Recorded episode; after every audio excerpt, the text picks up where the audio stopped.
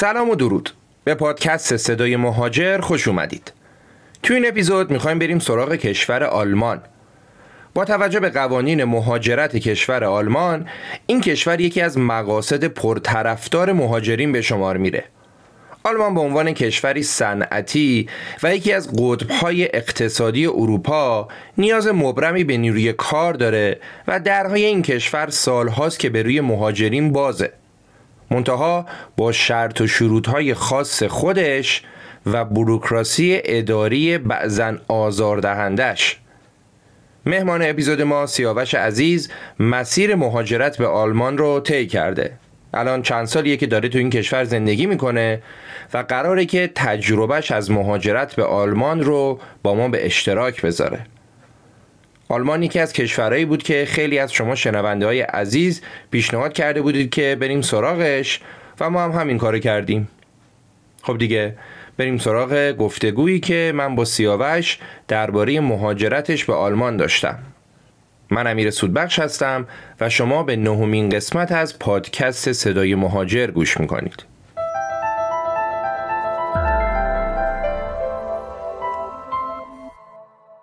سلام عرض می‌کنم خدمت شما امیر عزیز و تمام شنوندگان پادکست صدای مهاجر. من سیاوشم الان شهر برلینم. 35 سالمه و شغلم هم برنامه نویسیه. سیاوشون چند وقتی که مهاجرت کردی؟ تقریبا میشه گفت سه سال و نیم. از کدوم شهر ایران؟ مبدع کجا بود؟ از تهران مهاجرت کردم سال 1398 خیلی خب بریم از نقطه ابتدایی ماجرا شروع بکنیم که قبل از اینکه مهاجرت کنی تو تهران تو ایران چیکار می‌کردی؟ کارت به چه صورت بود؟ متأهل مجرد وضعیت زندگی؟ یه ذره قبل مهاجرت رو برای ما توضیح میدی لطفا. حتما. خب من بهتر که آره یکم از background خودم بگم که کلا شنونده با حال و هوای مهاجرت و داستان مهاجرت من بیشتر آشنا بشن. من وقتی دیپلممو گرفتم که تو رشته گرافیک بود انقدر علاقه داشتم به نرم افزار که یه دیپلم مجددم گرفتم و رشته نرم افزار رو ادامه دادم برای دانشگاه. تقریبا 19 سالم بود که یه شرکت زدم توی شمال و سه چهار سالی به صورت استارتاپ خودم فعالیت داشتم با دوستایی که از دانشگاه باشون آشنا شده بودم. بعد از اون سه چهار سال اومدم تهران و تصمیم گرفتم خب دیگه الان استارتاپ جواب نمیده مخصوصا برای یک محیط کوچیکی مثل شمال و ترجیح دادم که کارمند باشم. از اون به بعد کارمندی ادامه بدم. و تو شرکت های مختلفی کار کردم. شرکت های بیشتر مربوط به مسائل بانکی بود و مالی بود fintech بود. و تقریبا نه سال هم تهران مشغول به کار بودم. رشته تخصصی Microsoft developer بودم. کسایی که برنامه نویسی بلدن خب بیشتر با این اصطلاح آشنان و تو شرکت های خوبی هم مشغول به کار بودم. و بعد از اینکه تصمیم گرفتم که مهاجرت کنم آلمان انتخاب شد و از توی قرعه در اومد بیرون و کاراش انجام شد. قبل از اینکه بریم سراغ اینکه چرا اصلا کشور آلمان انتخاب کردید اول به ما بگید که اصلا چی شد که تصمیم مهاجرت گرفتید. ببینید مهاجرت می‌تونه مثل تمام فرآیندهای زندگی چالش برانگیز باشه می‌تونه خیلی عادی باشه می‌تونه خیلی دراماتیک باشه مثل ازدواج مثل معامله مثل هر چیزی. امکان برای کسی توی یک کشور جهان اولی به هیچ عنوان پیش نیاد و اصلا بهش فکر نکنه. برای یک فردی توی جهان در حال توسعه کشور در حال توسعه شاید یک موضوع خیلی مهم باشه. منم خیلی استثنا نبودم و وقتی توی کشور در حال توسعه دارم زندگی می‌کنم مهاجرت یه چیزی که می‌تونه پیش بیاد. یعنی بیاد تو ذهنم بهش فکر کنم. وقتی هم که بهش فکر می‌کنم این لیست میاد جلو چشمم. حالا این چیزی که دارم به شما میگم. اولیش مسائل اقتصادی هم هست هم نیست. موقعی که من تو ایران بودم شرایط اقتصادی بدی نداشتم. یعنی هم خونه داشتم هم ماشین داشتم. حقوقم اون سال سال 98 9 میلیون بود. حقوق حداقل حقوق کارگری اون سال بود 1 میلیون 800 پس یعنی خیلی دغدغه مالی برای مهاجرت نداشتم. و از طرفی دغدغه مالی هم داشتم. حالا چرا داشتم؟ وقتی من یک سال کار می‌کردم و اگه حداقل یک سوم حقوقمو میذاشتم کنار یعنی سه میلیون تومن آخر سال من فقط 36 میلیون تومن تونسته بودم save کنم. فرض بر اینکه تورم وجود نداره inflation اصلا نداریم. من 36 میلیون تونستم save کنم. با دلار 12000 تومانی اون موقع من فقط 3000 دلار می‌تونستم ته سال save کنم. ولی با همین میزان تلاش من توی یک کشور دیگه که تورم کمتر باشه. این مبلغ 5 تا 6 برابر می‌تونستم save کنم. یعنی عملا من داشتم زندگی من وسط معامله می‌کردم. یکی از دلیل های مهاجرت بود. دلیل دوم بحث به حال آزادی کرامت انسانی چیزهایی هست که مهم بود برای من. و کلا lifestyle خیلی بخوام بهتون بگم. مسئله بعدی اختلاف سطح طبقاتی بود که خیلی تو ایران داشت زیاد می‌شد. وجودش به نظرم خوبه اما تو ایران داشت این یعنی همین الان هم داره زیادتر میشه. یعنی قشر متوسط ضعیف و ضعیفتر و قشر پولدار پولدار و پولدارتر. مسئله بعدی ورکینگ لیبر بود که متاسفانه تو ایران من الان متوجهش میشم. وقتی اومدم خارج از کشور می‌بینم که اینجا شما می‌تونی سه هفته مرخصی بری.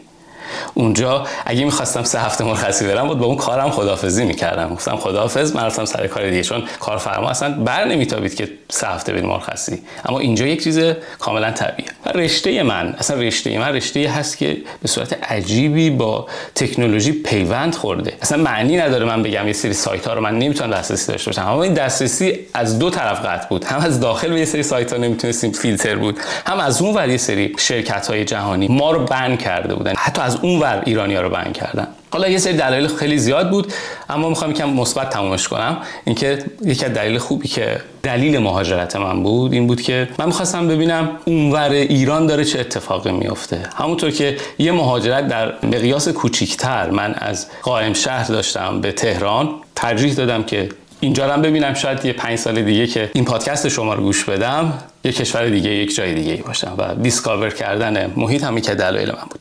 خب بچان اشاره کردی که تصمیم به مهاجرت گرفتی و به قید قرعه آلمان انتخاب کردی. واقعا که قرعه کشی که نبود درسته؟ قرعه کشی به معنی اینکه یعنی شانس درش درگیر باشه نه. یه جورایی مثل حالت الکشن که از میگن از تو صندوق آرا اون اومد بیرون. یعنی بر اساس سری پارامتر آلمان این شانس رو داشت که ما در خدمتش باشیم. حالا میگم چرا؟ بذارید اینجوری بگم بهتون که من خیلی سال بود که به این قضیه فکر می‌کردم که مهاجرت کنم و یکی از دوستان من که اومده بود ایران هر سال یک بار میومد ما با هم یه استخری رفتیم و این به من گفت تو هر سال میگی من می‌خوام مهاجرت کنم. میگی دارم زبان می‌خونم ولی این کارو نمی‌کنی. من حرفتو قبول نمی‌کنم. من یه سال دیگه میام و تو دوباره باز میگی من می‌خوام مهاجرت کنم. خیلی کسایی هستن که الان این جایگاهو دارن. یعنی هی خواهم مزه مزه کنن میگن بکنم این کارو نکنم این کارو. یکم میرن سراغش بعد بیخیال میشن. من اصلا نمی‌خوام بگم مهاجرت خوبه یا بده. فقط هم شرایط خودم میگم یعنی قشنگ استوری منه. برای یه نفر دیگه کاملا می‌تونه متفاوت اتفاق بیفته. و بعد از اون استخر ما رفتیم خونه و من فکر کردم نه اینجوری نمیشه. یا کلا پروندهش رو ببند بذار کنار. یا اینکه انجامش بده که دیگه سال بعد این رفیقت اومد ایران بهت نگه تو که بازم دوباره همین داری داستانا رو داری تعریف می‌کنی. و اونجا بود که خب من با شیدا و همسرم گفتم ببین ما که می‌خواستیم این کارو بکنیم بذار دیگه بریم سراغ این کار رو دیگه هیچ پروژه دیگه ای رو بر نداریم هیچ هندونه دیگه رو بر نداریم. خب انگلیسی همون خیلی خوب نبود خیلی بدم نبود و دوست داشتیم کشور انگلیسی زبان بریم. آمریکا اصلا تو جزء گزینه هامون نبود اون موقع. و استرالیا به خاطر آب و هوای خوبش اولین گزینه ای بود که ما در نظر داشتیم. آمریکا افتخار اینو نداشت که در خدمت شما باشه فکر کنم. بله. خب حالا اگه الان یک سیاوش بخواد به شما جواب بده سیاوش که الان تو آلمانه شاید یک نظر دیگه ای داشته باشه. حالا به اونجا می‌رسیم تو point اما استرالیا رو ما انتخاب کردیم و من رفتم و یک مشاوری من کلا با وکیل خیلی میونه نداشتم. یه مشاوری باشه مشاوره مثلا نیم ساعته گرفتیم که توضیح بدیم. مجانی هم بود مشاورش. رفتیم اون صحبت کردیم گفتیم مدارک رو شما لازم دارید. حالا هر وقت رفتیم مدارک آوردید بعدش بیایم با هم دیگه حرف بزنیم. تو این مدارک قطعا خب زبان هم زبان انگلیسی آیلتس بود. و ما شروع کردیم آیلتس خوندن. گفتیم خب حالا که داریم کارو می‌کنیم آیلتس رو برای کانادا هم می‌تونیم استفاده کنیم. استرالیا نشد کانادا. کانادا هم جزو گزینه هامون گذاشتیم. این وسط یکی از همکارای ما ویزای job seeker آلمان گرفت. به گوش منم رسید خب گرفت و اومد و گفتم حالا منم یه ثبت نامی بکنم. ببینم چیه این ویزای job seeker. ثبت نامش انجام دادم اما در پروسه استرالیا بودیم. هر چی زبان میخوندیم دیدیم نمیشه. من آخر آیلتسی که امتحان دادیم. من شدم 6 شیدام شد 6 ولی خب 6 کافی نبود برای یک case متأهل. سنمونم. خب من 31 سالم بود. سنم هر چقدر میره بالاتر شانس و امتیاز پایین تر میاد دیگه. اون وسط داشت اون time ی هم که درخواست دادیم از سفارت آلمان داشت کارشون انجام می‌داد دیگه. هیچ وقت هم بهش فکر نمی‌کردیم. فقط یه وقت همینجوری گرفتیم. خیلی جدی نبود. این وسط یهو دیدیم اه نزدیک time سفارت شد. به ما ایمیل زدن گفتم مدارکتون رو بیارید. اون موقع از خود سفارت باید می‌رفتیم. ویزامتریکی در کار نبود. جلوتر ویزامتریک رو توضیح میدی دیگه کامل درسته؟ ویزامتریک الان یه شرکتی هست که یه شرکت خصوصیه. که داره با سفارت های مختلف کار می‌کنه نه فقط با آلمان. با سفارت های مختلف کار می‌کنه و یه جورای onboard کسایی که می‌خوان ویزا بگیرن رو انجام میده. حالا این ویزا تایپ های مختلف داره. برای اون موقع من می‌تونست job seeker باشه می‌تونه تحصیلی باشه یا حالا هر تایپ ویزای دیگه. بله اون time ایمیلش هم اومد و ما مدارک رو گفتیم خب ترجمه کنیم. یعنی اینجوری نبود که جدی باشه. خورد به آبان 98 و اون مسائل گفتیم بریم. حالا مهم نیست فعلا. بریم. کجا مهم نیست؟ بریم که یعنی من برم. ویزای job seeker ویزایی نبود که بشه پیوست همراهش آورد. راجع به نوع ویزات هم میشه توضیح بدی برای شنوندهامون حتما. ویزای job seeker ویزایی نیست که شما بتونی پیوست همراه خود بیاری. ویزای job seeker اسمش روشه. جستجوی کار که متاسفانه الان توی ایران همین الان صادر نمیشه. متوقف شده. حالا ویزای job seeker یک ویزایی که به شما این فرصت رو میده که بیای توی خاک آلمان یک مدت مشخصی الان 6 ماه موقع برای ما 6 ماه بود یه موقع 3 ماه شده بود. به شما فرصت میدن که بگردی کار پیدا کنی. اگه کار پیدا کردی چه خوب. وارد بازار market آلمان میشی نیروی کارم کم دارن به نفعشونه. نشدی هم بازم به نفع آلمانه. چرا؟ چون شما اومدی یه شیش ماه وقت دادن. یه تمکن مالی هم با همراه داشته باشی. میاری اینجا هزینه می‌کنی. میشه توریست مجانی برای کشور آلمان. خب اتفاقی که افتاد این که من رفتم سفارت. الان دیگه برای گرفتن ویزا نمیرید سفارت. رفتم سفارت و کارم انجام دادم و سه هفته بعدش لیست کسایی که ویزا گرفتن اومد و اسم منم توش بود. بود موقع با کد بود. نکته جالبش اینه که من میشه گفت آخرین گروهی بودم یعنی اون روزی که به ما پاسپورت دادن. آخرین گروهی بودن که می‌رفتن سفارت مصاحبه می‌شدن و پاسپورت می‌گرفتن یادم نمیده که من اون موقع بهشون گفتم من سه ماه ویزامو بندازید عقب. کار دارم. می‌خوام یه سری کارامو انجام بدم. حالا نمی‌دونم اینو اشاره کردم قبلا یا نه. من خودم یه کانال یوتیوب دارم که اونجا از تجربه که خودم انجام دادم معمولا حرف می‌زنم و اتفاقایی که توی این مسیر مهاجرتم یا توی زندگی شخصی اتفاق افتاده به اشتراک می‌ذارم. یه ویدئویی من اونجا ساخته بودم به اسم 25 کاری که باید قبل از مهاجرت انجام بده. کسی که می‌خواد مهاجرت کنه. صرف نظر اینکه کجا باشه اصلا ربطی به آلمان هم نداره. و من داشتم تو اون سه ماه این کارها رو می‌کردم. کاری که مثلا شما باید انجام بدید صرف نظر اینکه کدوم کشور برید قطعا باید زبانتون رو خوب کنید. نرید اونجا زبان یاد بگیرید. بعد اینکه سعی کنید لینک توی اون کامیونیتی پیدا کنید. ببین مثلا شما میایین آلمان کلی کانال تلگرامی گروه تلگرامی هست. از قبل می‌تونید توشون عضو بشید و اطلاعات مربوط به اون شهر رو پیدا کنید. این خیلی مهمه که حتما مربوط به اون شهر باشه. و خودتون نظر mentally آماده کنید که اینجا culture shock اتفاق میفته غیر قابل اجتنابه ولی آماده باشید که این اتفاق میفته. مسئله بعدی document یه سری با document آماده کنید که بعدا اومدی اینجا نرید دنبالش. مثلا اگه پاسپورتتون یه, سال 6 ماه مونده تموم بشه time ش قبلش رینیوش کنید. یا اگه گواهی نامه دارید بین المللیش کنید. یا اگه اگه شما یه بیماری خاصی دارید برید یه ریپورت بگیرید از دکترتون. چون همینجا بخوای اینو پیگیری کنی کلی طول می‌کشه. حالا من جلوتر در با سیستم درمان آلمان توضیح میدم. اما اینجا خیلی طول می‌کشه که باور کنن شما اون بیماری رو داری. یعنی اول دکتر عمومی دکتر خانوادت اصلا بپذیره که ببینه تو اینو داری یا نه. بعد تو رو بفرسته یک دکتر متخصص یک پروسه طولانی. پس اگه تو یه نامه بیاری که اون نامه بگه که تو این بیماری رو داری سریعتر به تو اون خدماتی که لازم داری رو میگن. و این لیست خیلی طولانی همیشه میگه اگه لازمه من ادامه بدم همینو. بریم جلوتر شاید دوباره بهش برگشتیم. بسیار عالی. من توی این سه ماه این کارا رو انجام دادم و در حقیقت دوم فوریه وارد خاک آلمان شدم. اولین بار بود که پرواز خارجی می‌رفتم. و بعدم اومدم برلین. خب من روز اولی که رسیدم خیلی جالبه. موقعی که من رسیدم برلین تو فرودگاه یکی از آشناها اومد سراغ من که حالا آن بردم کنه. خوش آمدید به شهر برلین. و من ماسک داشتم رو صورتم. منو نگاه کرد. گفت ماسک چرا زدی؟ گفتم مگه نشنیدی اخبار رو؟ توی چین کرونا اومده. تو ایرانم میگن داره میاد اینا. شما چرا چنین چیزی نشنیدید اصلا؟ و گفت نه اینجا آلمان کرونا نداره که اون مال چینه. هیچ کسی هم نداشت هیچ کسی ماسک نداشت. یه حالتی بود که وقتی من ماسک زده بودم انگار من یه بیماری خاصی داشتم. نمی‌دونستن قرار به زودی همشون دچار بشن. یک خونه ای رو برای من وقتی که من ایران بودم همین آشنای ما اجاره کرد. خونه به مدت سه ماه اجاره بود و من رفتم اونجا. بعد از دو سه روز دیگه شروع کردم به apply. و حال یک job seeker بودم یک جوینده کار بودم و کار اصلی بود که کار پیدا کنم. شاید کار پیدا نمی‌کردم همسرم نمی‌تونست بهم join بشه. من بعد از ده روز تونستم کار پیدا کنم. خیلی طول نکشید. یعنی من بعد سه روز شروع کردم apply. تو یه هفته تونستم کار رو پیدا کنم. حالا کار پیدا کنم رو یکم بیشتر به جزئیات براتون بگم.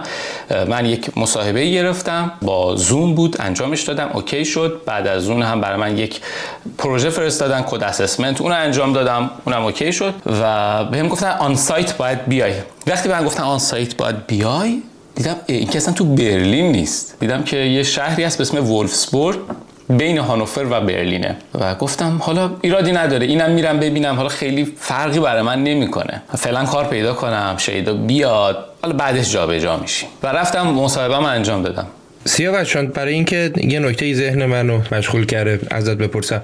زبان زبانت به چه صورت بود وقتی اومدی تو این فاصله خیلی کم که کلا مسلما زبان آلمانی هم هیچی نمی‌دونستی؟ نمی‌تونی که کامل زبان رو یاد گرفته باشی بعد اومده باشی درسته؟ نکته خیلی خوبی بود. من زبان انگلیسی apply کردم. اصلا با زبان آلمانی apply نکردم. الانم در حد همون I am blackboard تو آلمانی موندم. زبان آلمانی در حد آیه که الان سفارت به بچه هایی که شغلشون رو بتونن با زبان انگلیسی انجام بدن و کارفرماشون بهشون این نامه رو بده که ایشون OK ه حتی نیاز به مدرک آیلتس زبان انگلیسی هم ندارن. و هیچ مسئله نداره. من اومدم و رفتم با این شرکت مصاحبه کردم. رسیدم ولسبورگ شهر خیلی کوچیکی بود. 60 هزار نفر کلا جمعیت داره. حالا اگه شنونده شما کیاکولا رو بدونن توی شمال به اون اندازه کوچیک. خیلی بزرگم و وقتی که کارم تموم شد و مصاحبه فنی ما انجام دادم زمانی که برمیگشتم سمت برلین زنگ زدم به شیدا گفتم من فکر می‌کنم اینا از من خوششون اومد. منو می‌گیرم به خاطر اینکه حال کردن با هم. یه تأخیری هم خورد توی قطار که قرار بود از ورسبورگ بیاد به برلین. کلا اینجا سیستم قطارشون خیلی تاخیر می‌خوره. خیلی عجیبه این قضیه. یه وقتا یه ساعت دو ساعت سه ساعت تاخیر می‌خوره. برعکس اون چیزی که ما از آلمانیا می‌شناسیم و تو ذهنمون هست که خیلی منظم و مرتبن میگه قطارا تاخیر داره؟ قطارا تاخیر داره. تاخیراشون هم یه کمی منطقیه. حالا میگم چرا. ولی من دیر رسیدم برلین شب رسیدم. و همون موقع که رسیدم از قطار پیاده شدم به من زنگ زدن. گفتن ما می‌خوایم با شما قرارداد ببندیم. فقط می‌خوایم مبلغش رو باید نهایی کنیم که قرارداد همین الان بعد ایمیل کنیم. رسیدم خونه خوندم قراردادو. و این نکته جالب اینکه ما یه اصطلاحی داریم تو قراردادهای کاری بهش میگن ناتیس پریود حالا آلمانیشو میگن پروبت سایت یعنی زمان آزمایشی. که یه زمانیه که معمولا تو آلمان 6 ماهه. حالا تو کشورهای دیگه می‌تونه متفاوت بشه یعنی 6 ماه شما به صورت آزمایشی کار می‌کنی همون حقوق می‌گیری. همه چی اوکیه. هیچ فرقی نمی‌کنه. مونتا تو این شیش ماه اگه کارفرما بخواد عذرتو بخواد راحت تر می‌تونه این کارو بکنه و قانون پشت شما در نمیاد. می‌تونه به شما دو هفته زودتر بگه و بگه دیگه نمی‌خوام شما رو. ولی بعد از این شیش ماه میشه unlimited. تو آمریکا معمولا آن لیمیت نمیبندن ولی اینجا خیلی هوای کارگر دارن و همین قرارداد اکثرا میشه آن لیمیتد بعد از اون دوره پروبه. ارزم به حضورتون که قرارداد پروبزایت نداشت یعنی دوره آزمایشی نداشت و خیلی برای من جالب بود. تماشون که چقدر با من حال کردن اینقدر هم دیگه نه دیگه. قرارداد آزمایشی هم نداره. امضا زدم و اوکی شد و ما هم خیلی خوشحال و خیلی خندون و و یه هفته بعد برای من وقت گرفتن برای اینکه من بتونم ورکینگ پرمیت بگیرم اجازه کار بگیرم. هر کسی توی آلمان بخواد کار کنه باید اجازه کار بگیره. اجازه کار رو کی صادر می‌کنه؟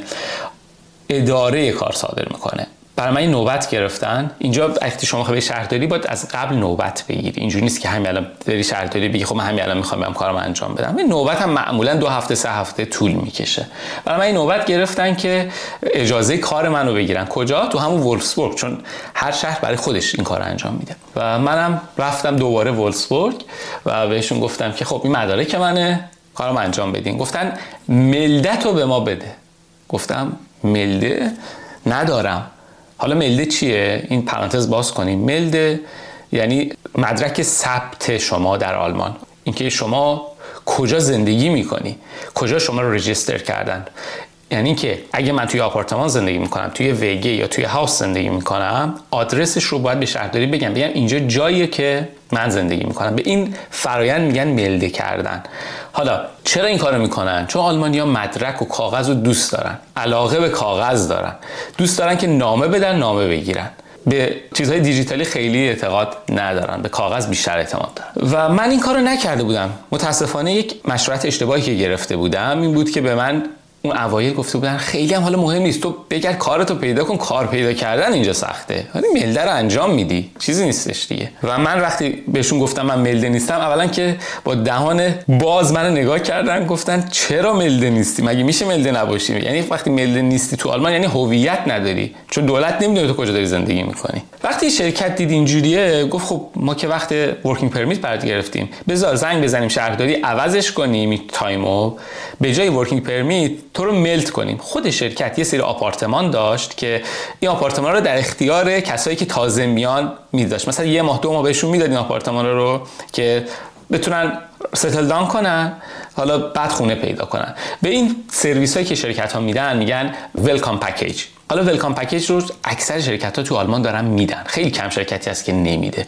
گفتم OK دمتون گرم شما چقدر خوبین. پس یه آپارتمان هم می‌خوایم به من بدید. تازه مجانی هم بوده دو سه ماه. بدید من منو Melde کنید. من دیگه از اون برلین بیام اینجا و دیگه همه چی OK. رفتیم شهرداری. کار ملدونگ من انجام دادن. دیگه از اون بعد من یعنی اولین register م در آلمان در شهر وولفسبورگ بوده. یعنی در برلین نبوده.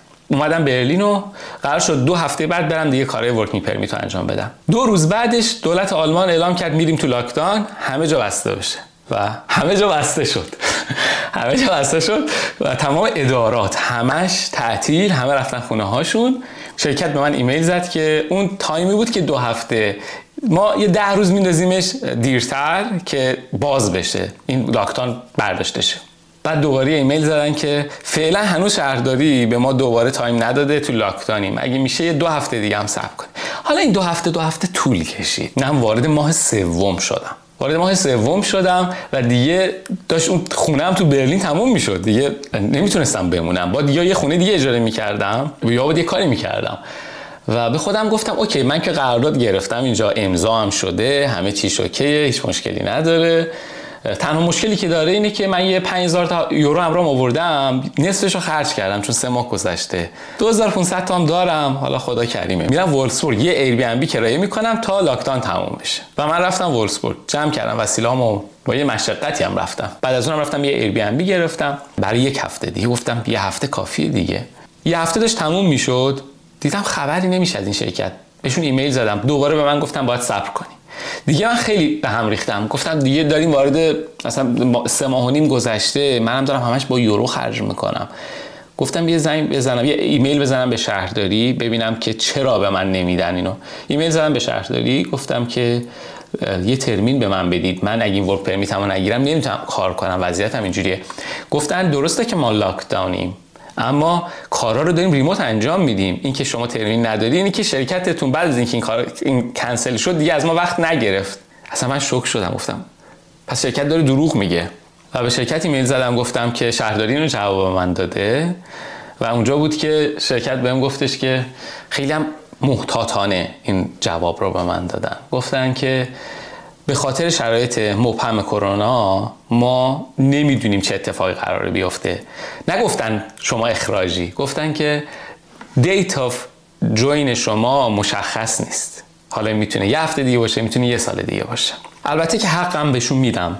به خاطر اینکه شرکت ها توی اون زمان نه فقط شرکت ها آدم ها هیچ ایده نسبت به آینده نداشتن. که اصلا آینده ای اصلا وجود داره واکسنی در کار نبود. چه برسه به business ها که داشتن یکی یکی down می شدن و اگه یه شرکتی یک نیروی جدید می‌گرفت دیگه نمی‌تونست از دولت کمک بگیره. یکی از اتفاقی خوبی که توی اون دوره کرونا افتاد این بود که حقوق کارمندها رو یه بخشش رو داشت دولت می‌داد یه بخشش رو شرکت ها بخاطر اینکه به شرکت ها آسیب وارد نشه. و اگه این شرکت منو hire می‌کرد onboard می‌کرد یعنی برای من یک working permit می‌گرفت اون وقت دولت می‌گفت خب می‌بینم که وضعت خوبه.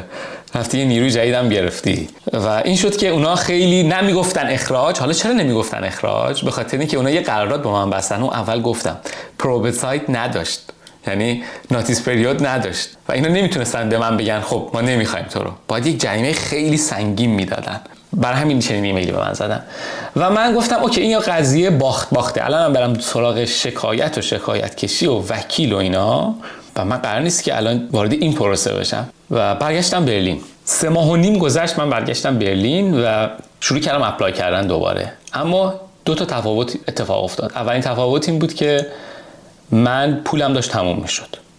چون یه پول محدودی رو آورده بودم حقوقی نداشتم و به خاطر همین این داشت تمام شد اتفاق دوم این بود که دیگه شرکت ها نمی‌تونستن استخدام کنن. اگه استخدام می‌کردن که اون داستانی که تعریف کردم. خیلی خیلی apply کردم. روزی ده بار 20 بار سی بار از شرکت های متفاوت. میشه گفت اون موقع خیلی تحت فشار بودم افسردگی گرفته بودم. و یک ماه و نیم به انتهای ویزام بود تقریبا. من دو بار از ایران برام پول فرستادن چون پولم تموم شده بود. پولم تموم شده بود داشتم پول اجاره می‌دادم. و زندگی باید می‌کردم دیگه اینجا. یه وقتی یه چیزایی تو زندگی اتفاق میفته که این قسمت رو شما انتظارش نداری. فکر می‌کنی اون شطرنجی که داری میچینی اینو می‌بری که کیشومات کنی. این مهره رو داری اینجوری حرکت میدی. چرا؟ چون یه آدمی هستم که 13 سال سابقه کار دارم. خودم شرکت داشتم تو شرکت بزرگ کار کردم. ولی خب کرونا که جزء برنامه من نبود. این اتفاقات زیاد میفته تو مهاجرت. حالا کرونا یه مسئلهشه یه مسئله خیلی من میگم خیلی کوچیکشه. به خاطر کرونا خیلی از مشاغل اینترنتی شدن. وقتی خیلی از مشاغل اینترنتی شدن یعنی خیلی از مشاغلی که قبلا شاید وبسایت نمی‌خواستن الان نیاز به وبسایت دارن. این یعنی اینکه تو حوزه کاری ما نیروی front-end رو بیشتر از نیروی back-end نیاز دارم. من یک کمی front-end بلد بودم. یعنی سه سالی من تو ایران front-end Angular کار کرده بودم Angular دو. و گفتم OK پس من می‌دونم الان front-end رو بیشتر می‌خوان برم سراغ front-end. job هایی که مربوط front-end هست. و من یه تصمیم خیلی ریسکی تو زندگیم گرفتم. اینکه کلا stack ی که کار کرده بودم اون 13 سال رو گذاشتم کنار. خداحافظ اون تجربه. توی یک ماه و نیم دو ماهی که وقت داشتم یاد گرفتم یک مهارت جدید و یه کار میشه گفت ناپسندم این وسط کردم. ولی اگه این کار نمی کردم نمی‌تونستم که من مجبور شدم رزومه سه سال آخرم رو تغییر بدم. و بزنم یک تخصصی داشتم که اون تخصص رو نداشتم. البته من یاد گرفتمش. من یک ماه و نیم مثل یک ماشین یادگیری که میگن ای آی خیلی سر زبون هست. نشستم به یاد گرفتن این. به اندازه سه سال من نشستم چیز یاد گرفتم تو یک ماهانی بعد با اون اعصاب داغون یعنی پول نداشتم درآمد نداشتم داشتم یورو خرج می‌کردم و روزم رو به سه قسمت تقسیم کردم. گفتم قسمت اول اینه که من باید apply کنم. چون انرژی دارم سر صبح شروع کنم apply کردن تا دوازده. بعد از دوازده تا 6 بعد از ظهر بشینم فقط یاد بگیرم. میشستم React رو میخوندم و غیر از اون نکته هایی که مثلا مشکلاتی که داشتم و لیست می‌کردم. گفتم OK به این شرکت رفتم apply کردم apply به مصاحبه نرسید. پس برو رزومه رو خوب کنم. بعد از این مدت فهمیدم ای رزومه خوبه. به apply کردم مصاحبه اولیه می‌رسه مصاحبه اولیه fail میشم. نمی‌رسم مصاحبه دوم. پس فهمیدم اینجا مثلا من technical خوب نیستم. انقدر بازنگری کردم رو خودم که تونستم یک مصاحبه و یک فرایند شغلی رو تا مرحله چهارم ببرم. شرکت توی هامبورگ بود و من دو بار مجبور شدم برم هامبورگ. دفعه دوم که رفتم هامبورگ توی برج Dancing Tower برج خیلی معروفی هم هست تو هامبورگ. رفتم اونجا و به من گفتن این میزته اینم همکارات منو به همه معرفی کردن. پشت این ساختمون Dancing Tower هم red street red light هامبورگ هست اون خیابون معروفشون. گفت اینم حالا به خنده داشت می‌گفت اینجا هم ما چنین جذابیت های توریستی هم داریم. و بهم حتی گفتن اینم Mac ته. همین چیزها رو گفتن و گفتن خب شما از دو هفته دیگه بیا کارتو شروع کن. قرارداد هم رسیدی برلین ما برات میفرستیم که امضا کنیم. اومدم برلین و یه شرکت دیگه هم مصاحبه داشتم همون روز ساعت 4 5 گفتم حالا من که قرارداد گرفتم دیگه این مصاحبه رو چیکار می‌خوام بکنم؟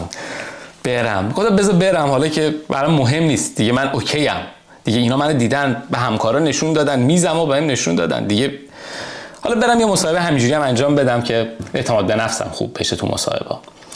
یه خانومی بود که اومد و مصاحبه کرد اسمش شیدا بود. اسم خانوم منم شیداه. ولی ایرانی نبود ترک بود. برای من یه مصاحبه برای فرداش گذاشت technical. اینم okay شد و برای من مصاحبه سوم گذاشتن. مصاحبه سوم با تیمشون بود. همه اینا remote اتفاق افتاد به خاطر اینکه شرایط کرونا بود. مصاحبه سومی که برای من گذاشتن گفتم ببین من دارم جدی جدی اینو دارم میرم جلو. و اگه اینم okay بشه و حقوقش برابر باشه با اون قبلیه خب این برلین دیگه چه کاری بکوبم برم هامبورگ؟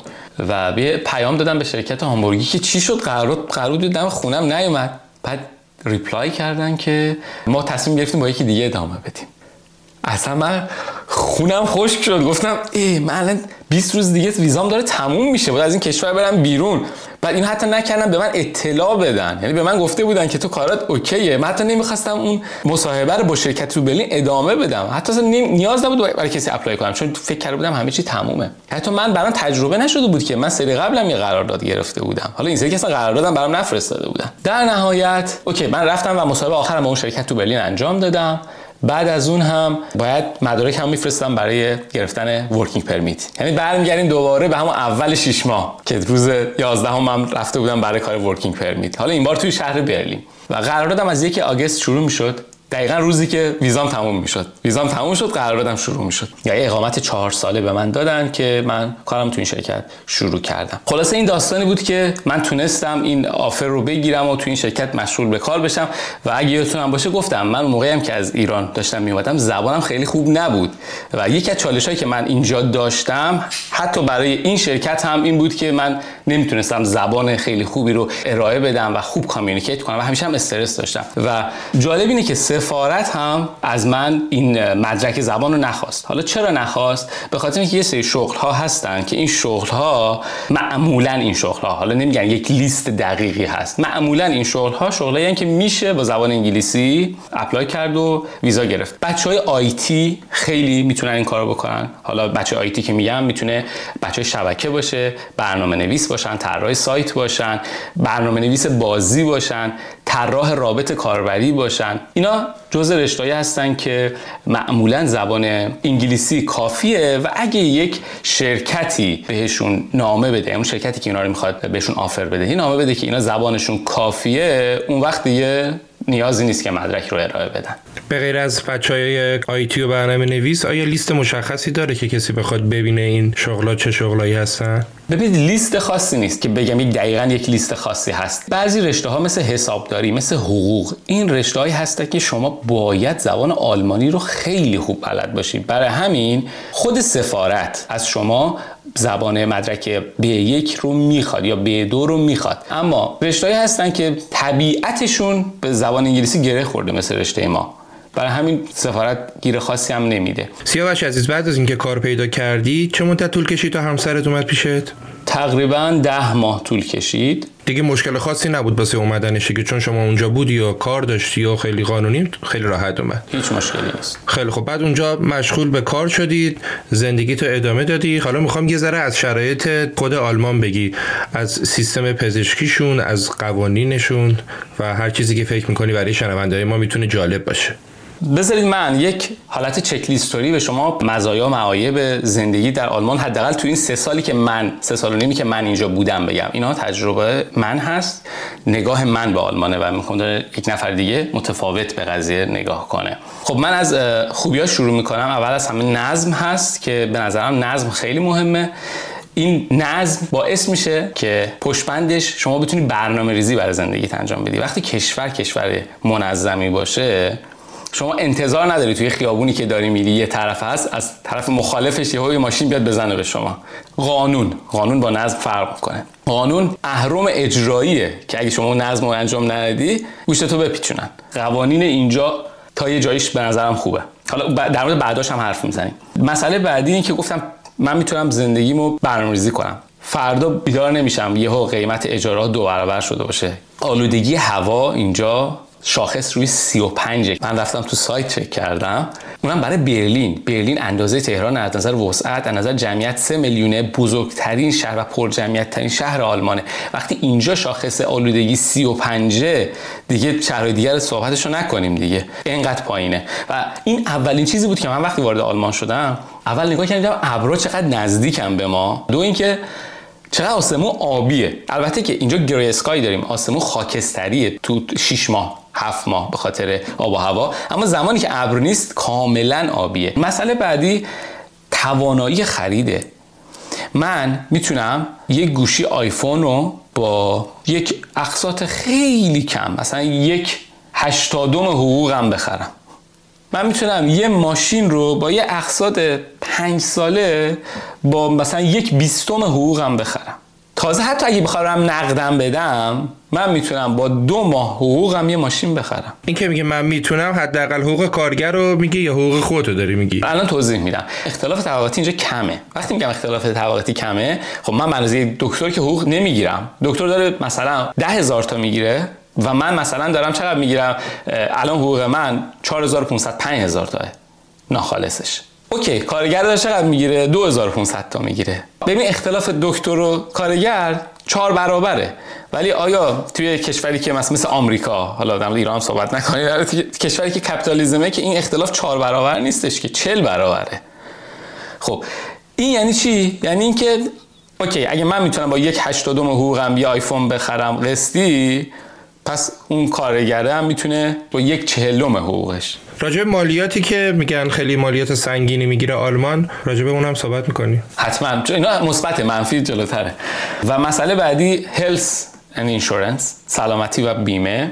البته یه تیغ دولبه است. قسمت خوبیش اینه که همین من دو بار اینجا جراحی کردم. دو بار جراحی سنگین داشتم و تو این دو بار جراحی یعنی دو سال متفاوت دو تا چیز متفاوت و فقط من سی یورو پول دادم. یعنی همش اومده دولت داده. وقتی به این قضیه اینجوری نگاه می‌کنی می‌بینی که چقدر خوبه. گفتم شمشیر دولبه است به خاطر اینکه همه فکر می‌کنن سیستم درمان آلمان رایگانه. این اشتباه نکنه سیستم درمان آلمان رایگان نیست. داره از حقوق شما اونو می‌گیره فقط چون اجباریه همه دارنش. حالا اون کسی که کار داره داره از رو حقوقش اون پول بیمه درمانه رو گرفته میشه به صورت اجباری. اونی که کار نداره دولت داره به جاش اون پول رو میده. مسئله بعدی این که شما تا زمانی که کیس شما ارجنت نباشه استراری نباشه درمان برای شما اتفاق نمیافته. شما البته میری با دکتر صحبت می‌کنی. دکتر هم میگه برو خونه آب بخور خوب میشی. ولی اگه واقعا مسئله واقعا مهمی باشه درمانتون می‌کنن. اگه شما سرما بخوری برید دکتر دکتر میگه خب چرا اومدی اینجا؟ سرما خوردی دیگه. کسی سرما خوردن که نمیره برو آب بخور. قرار برای تو آنتی بایوتیک بنویسه. بریم سراغ بعدی. مسئله بعدی ریسیزم نجات پرستیه من خیلی بی پرده در مورد این قضیه صحبت می‌کنم. همه جای دنیا نجات پرستی وجود داره. اصلا این قضیه مال آلمان نیست. مال همه جاست. همه آدم ها یک میزانی ازش رو دارن. حالا این میزانه اگه کم باشه میشه مثلا من خیلی عرق ملی دارم خیلی خیلی ملی گرام وقتی خیلی زیاد میشه زیاد میشه زیاد میشه دیگه غیر از خودم و ملیت خودم و نژاد خودم دیگه چیز دیگه رو قبول ندارم. اون وقت دیگه میره تو racism به نظر من که آلمانیا خیلی متفاوت نیستن. تو بحث racism با کسایی که باشون صحبت کردم با دوستانی که من تو کشورهای دیگه دارم که باشون صحبت می‌کنم میگه مثلا کسی که تو کانادا یا تو آل... تو آمریکا همینو داره racism رو داره ولی میگه و میخنده و تو صورتت اینو پانچ نمی‌کنه. منتها توی آلمان اتفاقی که میافته اینه که ما چون توی آلمان به هر حال اینو شاید خیلی شنیده باشید که مردم خیلی خونگرم نیستن. شاید مثلا این نفر تو خیابون ببینی بهت لبخند نزنه یا تو این ساختمونی که ما از زندگی می‌کنیم همسایه رو می‌بینیم مثلا روش می‌کنه اونور. اینو ما نباید بگیم که این ریسیزمه. ما یک برداشت اشتباه می‌کنیم. اما ریسیزم وجود داره. من می‌تونم چند نمونه هم بهتون بگم که حداقل من احساسش کردم. یعنی برای من اتفاق نیفتاده و من احساسش کردم. مثلا موقعی که کرونا بود خب آدم اصلا فاصله می‌گرفتن. این چیز طبیعی بود دیگه. یعنی میترسیدن اصلا فاصله می‌گرفتن. من مثلا توی اتوبوس می نشستم وقتی یه آلمانی وارد می‌شد سعی می‌کرد با اون که کرونا بود کنار یه آلمانی بشینه اما کنار یه خاورمیانه ای نشینه. خب این نمیاد به تو بگه این قضیه رو ولی تو این احساس می‌کنی. قطعا وقتی من میگم که هست یعنی اینکه آدمایی بودن که تجربهش کردن. اینکه من تجربهش نکردم دلیل به این نیستش که وجود نداره و اصلا این کارش نمی‌کنم. قطعا کسایی هستن که تجربهش کردن. سیاه بچان ما تو اپیزود قبلی که داشتیم با امین از استرالیا صحبت می‌کردیم به این نکته خیلی جالبی اشاره کرده. اون تاثیر یادگیری زبان توی این موضوع که شما اگه زبان بلد باشی می‌تونی تو فرهنگ اون کشور ادغام بشی. می‌تونی بری داخل مردمش و می‌تونی یه زندگی متفاوت رو تجربه کنی. و اگه زبان بلد نباشی تو یه حبابی میمونی که فقط از این حبابت داری استفاده می‌کنی. نمی‌تونی تو فرهنگ اون کشور غرق بشی. حالا که شما زبان بلد نیستید و خب اونجا هم که زبان اولشون آلمانیه آیا این حس رو داری که واقعا خیلی بهتر بود که الان زبانت خیلی خوب بود؟ قطعا مگه باشه گفتم که من میگم حتما زبان یاد بگیرید. یک جواب خیلی قطعی نمی‌تونم بهت بدم که قطعا خوب بهتر بود. به خاطر اینکه من دارم توی شهر تقریبا بین زندگی می‌کنم. خب توی آلمان شهرهایی داریم مثل شهر مثل مونیخ که شهر کاملا محافظه کاره کاملا سنتیه. شهرهایی داریم که معمولی مثل حالا هامبورگ، دوسلدورف، فرانکفورت و یه شهری داریم که کاملا بین المللیه یعنی شهری که تمام استارتاپ های آلمان الان توی برلینن. قطعا زبان بلد باشین. یه point مثبت اما این point مثبته واسه چه زمانیه؟ زمانیه که شما با یک connection مستقیمتون می‌خواین صحبت کنین. اما نه اینکه توی خیابون داری میری یا اداره داری میری. بروکراسی اینجا خیلی زیاده. این جزء پارامترهای منفیه. به هر حال قانون هست نظم هست ولی تو much ـش خوب نیستی سرعت کار میاره پایین. من موقعی که ایران بودم فکر کردم ما خیلی بروکراسی داریم اما وقتی اومدم اینجا فهمیدم که نه اون شوخی بود. بروکراسی نبوده. اینجا ما بروکراسی داریم. وقتی می‌خوای حساب بانکی وا کنی باید قبلش خودت تو رجیستر کرده باشی ملت کرده باشی. برای اینکه ملت کرده باشی باید قبلش مثلا بری فلان گواهی رو از صاحب بگیری. یه یه پروسه یه پروسه خیلی طولانی برای هر کاری مثلا اینجا به شما وقتی بری بانک به شما کارت نمیدن با رمزش بیان استفاده کن. میری بانک پروسه رو انجام میدی بعد مثلا دو هفته سه هفته برات کارت میاد بعد سه هفته بعد برات رمز میاد بعد سه هفته یه چیز دیگه میاد. یه یه ماه یه ماه نیم طول می‌کشه که حساب بانکی درست کنی. مسئله بعدی data privacy ـه که بازم شمشیر دولبه است تا یه جایش خوبه تا یه جایش به نظرم بده. از اونجایی که خب آدم‌ها data privacy تا یه حدی داشته باشن خوبه اما اینقدر زیاد شده که تقریبا زندگی کردن اینجا کمی سخته. مثلا من عنوان یوتیوبر نمی‌تونم از هر چیزی فیلم بگیرم. شما تو کانادا راحت می‌تونی گوشی تو برداری فیلم بگیری. حالا نمیگم حالا هم راحت راحت شاید قطعا یه جایی باشه یه جای خیلی مخصوصی باشه که اونجا رو نتونی فیلم بگیری. ولی اینجا به راحتی ازت شکایت می‌کنن مثلا یه کسی بود که کار مالیات من انجام می‌داد مشاور مالیاتی من به من میگه که طرف میاد من کار مالیاتش انجام بدم ازش می‌پرسم شما چند نفرین من نمیگه به خاطر اینکه میترسه. بهش میگن Datenschutz data privacy البته اینم دلیلش اینه که اینا چون مسائل اون آلمان نازی رو داشتن و همدیگر رو میفروختن و این سیستم اطلاعاتی متاسفانه تو موقع بحث دیکتاتوریشون اینجوری بود که به هم اعتماد نمی‌کردن و این موند دیگه. حالا طول می‌کشه لایه لایه بره و نسل جدید بیاد که این عدم اطمینان به همدیگه کم بشه. سیاوش راجع به تکس هم میشه توضیح بدید؟ حتما. ببین خیلی فکر می‌کنن تکس اینجا زیاده. تکس اینجا زیاده اما خیلی زیاد نیست. چرا خیلی زیاد نیست؟ یه بخش زیادی از حقوق ما داره کم میشه که این بخش مربوط میشه به بیمه. مثلا طرف میگه که داره 43 درصد یا 41 درصد حقوق من کم میشه. خب تو ببین از اون 41 درصد چقدرش داره بیمه کم میشه؟ اوکی در اصل ماجرا فرقی نمی‌کنه در از حقوق من کم میشه ولی خب تو داری خدمات درمانی می‌گیری. مالیات اینجا زیاده اما مثلا مالیات برای یک مجرد خیلی زیاده. چون اینا خواستن سطح طبقات جامعه رو فاصلش رو کم کنن اومدن گفتن کسی که فرزند داشته باشه مالیات کمتر بده متأهل باشه کمتر بده. یعنی یه کارایی کردن که اگه شما می‌تونی حتی مثلا 20 خوردی درصد مالیات بدی بستگی داره. شما چه شرایطی داری؟ یعنی باید بپرسی چه کسی داره اینو میگه که مالیات زیاده. بالکل بله آلمان نسبت به کانادا، آمریکا و ایران بالاتر مالیاتش. اما گفتم یه بخشش مربوط به بیمه درمانی هم هست که اونو در نظر نمی‌گیریم. سیاوش با توجه به این تفاصیل به من بگو که الان تو این های مدتی که مهاجرت کردی بیشتر از همه دلت برای چی تنگ شده تو ایران؟ یا یه جور دیگه بخوام سوال کنم تو ایران چی رو جا گذاشتی که الان تو آلمان نداریش؟ مهمترین چیزی که می‌تونه خانواده باشه یعنی با اختلاف خیلی زیاد بعد از اون با اختلاف خیلی زیاد بعد از اون اوکی آب و هوا می‌تونه گرمای آب و هوا می‌تونه باشه. یعنی دلت واسه آب و هوای تهران تنگ شده؟ آب و هوای آلودش نه ولی گرماش آره. نه آلودگیش نه. خب اگه برگردی به چند سال قبل با توجه به این سختیایی که کشیدی اون شش ماه مثلا اون شش ماه اول و اون حالا افسردگی که میگه حتی گرفتی بازم این کار انجام میدی؟ من تو اون مقطع زمانی با اون دانشم قطعا این کار رو می‌کردم. الانم که این دانش رو دارم که این اتفاق افتاده به هر حال انتخاب دیگه اون موقع نداشتم چون مدرک آیلتس نداشتم. با اینکه می‌دونم که قرار این اتفاقای عجیب برام بیفته پشت بندش. اما بازم این کارو می‌کردم. بعد اگه خیلی کوتاه بخوای به این سال جواب بدی بگو که مهاجرت به برلین و مهاجرت به آلمان رو برای چه کسایی مناسب نمی‌دونی؟ مهاجرت مثل اون داستان فیل در تاریکی مولانا یعنی که مثلا من یه جوری میبینمش شکلی میبینمش یکی دیگه شکل دیگه میبینتش. کلا پروسه مهاجرت رو برای کسی مناسب می‌بینم که الان وضعی که داره راضی نیست. می‌خواد مهاجرت کنه که یه کمی راضی تر بشه. حالا می‌خواد بیاد آلمان اگه انتخابی هست بین آلمان و کشور دیگه که بره بسنجه.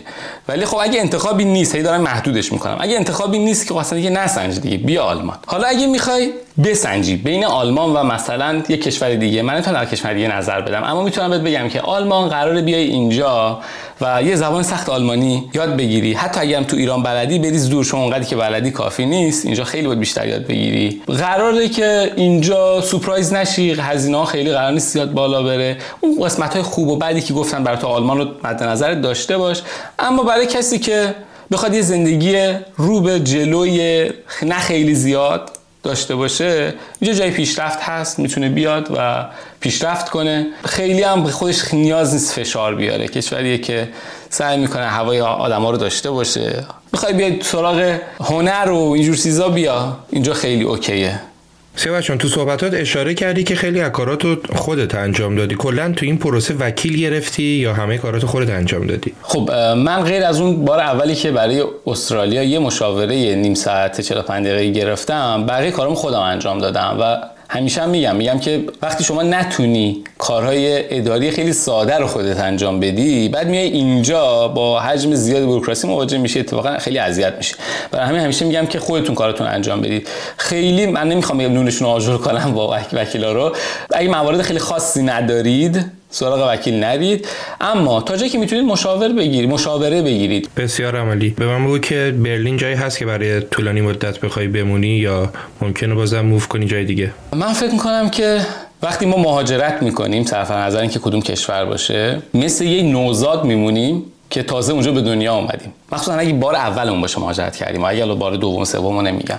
یعنی ما تازه داریم کم کم یه سری کلمه یاد می‌گیریم نه زبان رو نمیگم. و منظورم واژه است که این واژه ها رو اصلا ما تو فرهنگمون نداشتیم. اصلا اینو نمی‌دونستیم. مفهومش رو نمی‌دونستیم چیه. و کم کم مثل بچه داریم یاد می‌گیریم. فقط فرقمونه که این بچه الان 35 سالشه داره یاد می‌گیره.